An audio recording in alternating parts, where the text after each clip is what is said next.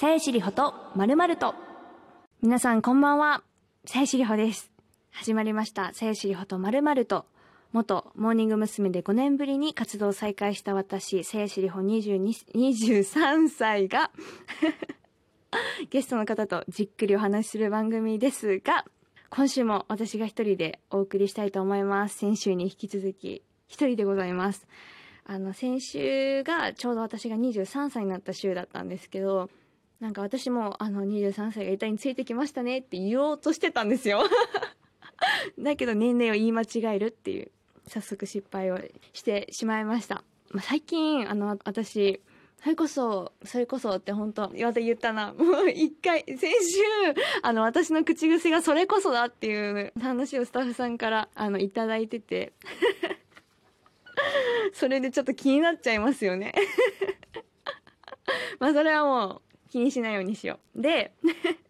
そう、あの、ライブのこととかあるので、結構こう、音のことを気を使ったりとか、機材とかを揃えなきゃいけなかったりして、ネットでいろいろ楽器屋のサイトを見たり、機材を買ったりするんですけど、この間ちょっと、これ大丈夫かなっていう出来事があって、ヘッドホンを買ったんですね。あの、ヘッドホンって本当いろんな種類があって、なんか低音が楽しめるようにできていたりとか、ギターがちゃんと聞こえるようにできていたりとか、いろんなこう、チューニングがされてるものがあるんですけど、その中で、ちゃんとこう、公平に音を聞けるっていうやつを、こう、買うことにしたんですね。で、いろいろ情報を聞いて、じゃあこれにしようって決めて、ネットで1個購入したんですけど、その時に、まあ、仕事に使うものなので、まあ、領収書が必要だみたいなことになって、ネットで領収書の情報をこう打ち込んでいたんですね。そしたら、なんか、何々代としてみたいなのを書かなきゃいけない部分があって、そこに、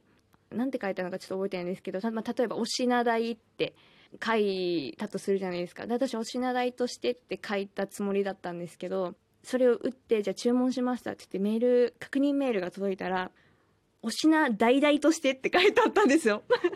あの、何々代の代からは、代としてまではもうテンプレートで先に書いてあって、その代より前の言葉を書いてくださいってことだったらしいんですけど、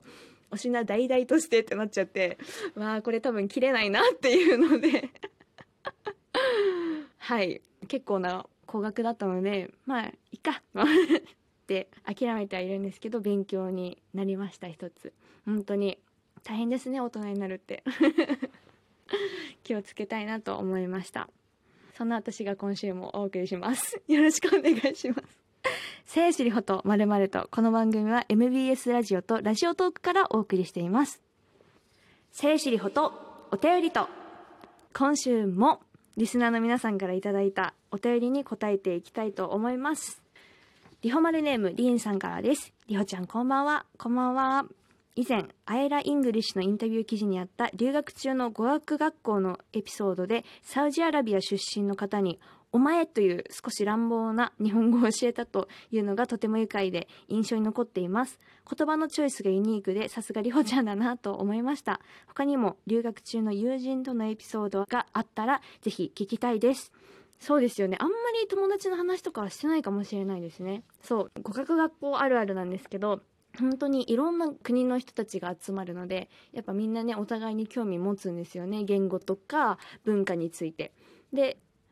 お前っていう日本語を教えたんですけど、でも本当に、なんだろう、カテゴライズするのはちょっとあれなんですけど、でもなんか傾向として、この国の人はこういうところあるよね、この国の人はこういうところあるよねっていうのが、なんとなく傾向としてあって、それこそ、あの、サウジアラビアのお友達とかは、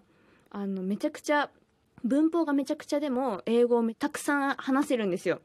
だから、なんか、日本人の文法とかをめっちゃ丁寧に意識したスピーキングスキルよりも高いとみなされるんですよ。文法はめちゃくちゃだとしても。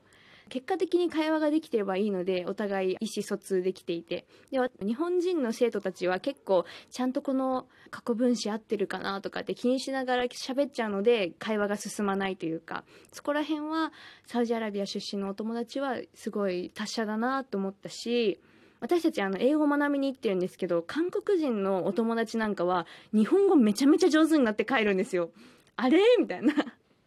英語も喋れるようになるし、日本語もかなり喋れるようになって帰っていくんですね。途中から英語じゃなくて日本語で喋り始めるんですよ。お友達と。だからなんか私全然他の言語を喋って帰ってこなかったなと思ってでもすごいですよね。そういうことできたのは基本的には韓国人の生徒の人が多かったかなと思います。ね。なんで韓国語を喋ってる人が日本語喋れるのにその逆はあんまりいないんだろうって思いましたね学校の中では。なんかそういうのがとっても楽しかったですね。あとは宗教とかってあの日本人は無宗教の人が多いと思うんですけどイスラム教とかそれぞれキリスト教とか信仰している宗教があってで時間になるとお祈りするお友達がいるんですね。こう絨毯を引いてそこにお辞儀をしながらお祈りしてたりするんですけどそういうのってテレビとかでは見られてもなかなかあの日常生活で見ることないと思うんですね。遭遇するとかあるかもしれないんですけど今はあの空港とかデパートとかそういうところにもなんか礼拝室みたいにできたりしていてやりやすくはなってると思うんですけどでもそれを日常的に見ることができていたのは留学しててすごい貴重だなと思いました。うん。続いて。リホマルネーム長野県の羽賀さんからです。さやしさんこんばんは。こんばんは。今回は一人喋りの回なのでさやしさんに質問します。喋りにおいてさやしさんの師匠明石家さんまさんは人を傷つける嘘はあかんけどおもろかったら嘘ついてもええとの考えを口にしていますがラジオを始めて面白い嘘は上達しましたか？僕がラジオやインタビューコラムなどから感じるさやしさんは実直そのものなんですが自己評価はどうですか？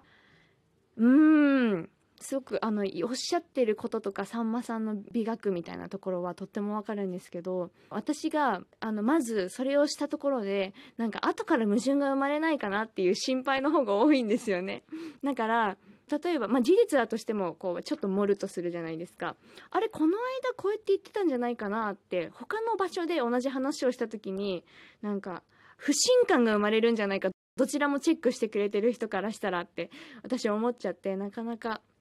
まあそれも多分記録取っとけば同じように喋れるのかもしれないんですけどなんかそこをすごい私気にしちゃうんですよね。だから実直って思われちゃうのかもしれないんですけどなんか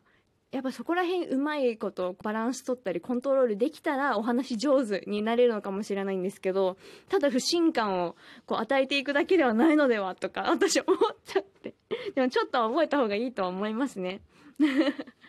そうそこはあのうんわかります。すごくわかります。続いて岐阜県のリホマリネームスバルさんからです。さやしさん10代の頃と今とで食の好みはだいぶ変わりました？自分はひじきやきのこ豆苗の魅力に気づけるようになりました。私昔から嫌いな食べ物苦手な食べ物っていうのはほとんどなくて何でも食べることができてたんですけどでも確かに順位は変わってきたかなと思います。昔例えばおにぎりで好きな具なんですかって聞かれたらツナマヨとか言ってたと思うんですけど今はもうほんとおかかっていう感じ ですね。おかかがなかったら昆布みたいななんかそういう選択肢になってきててそうそうなんか子供口ではなくなってきたのかなと思います。あとは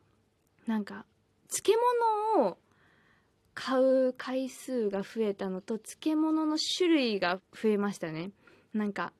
昔とかだったら例えばキムチとか食べてたんですけどぬか漬けとかあと奈良漬けとか アンテナショップとか行ってわざわざ買ったりすることもたまにあります。そこはでも確かに10代の頃はしてなかったので変わったかなと思います。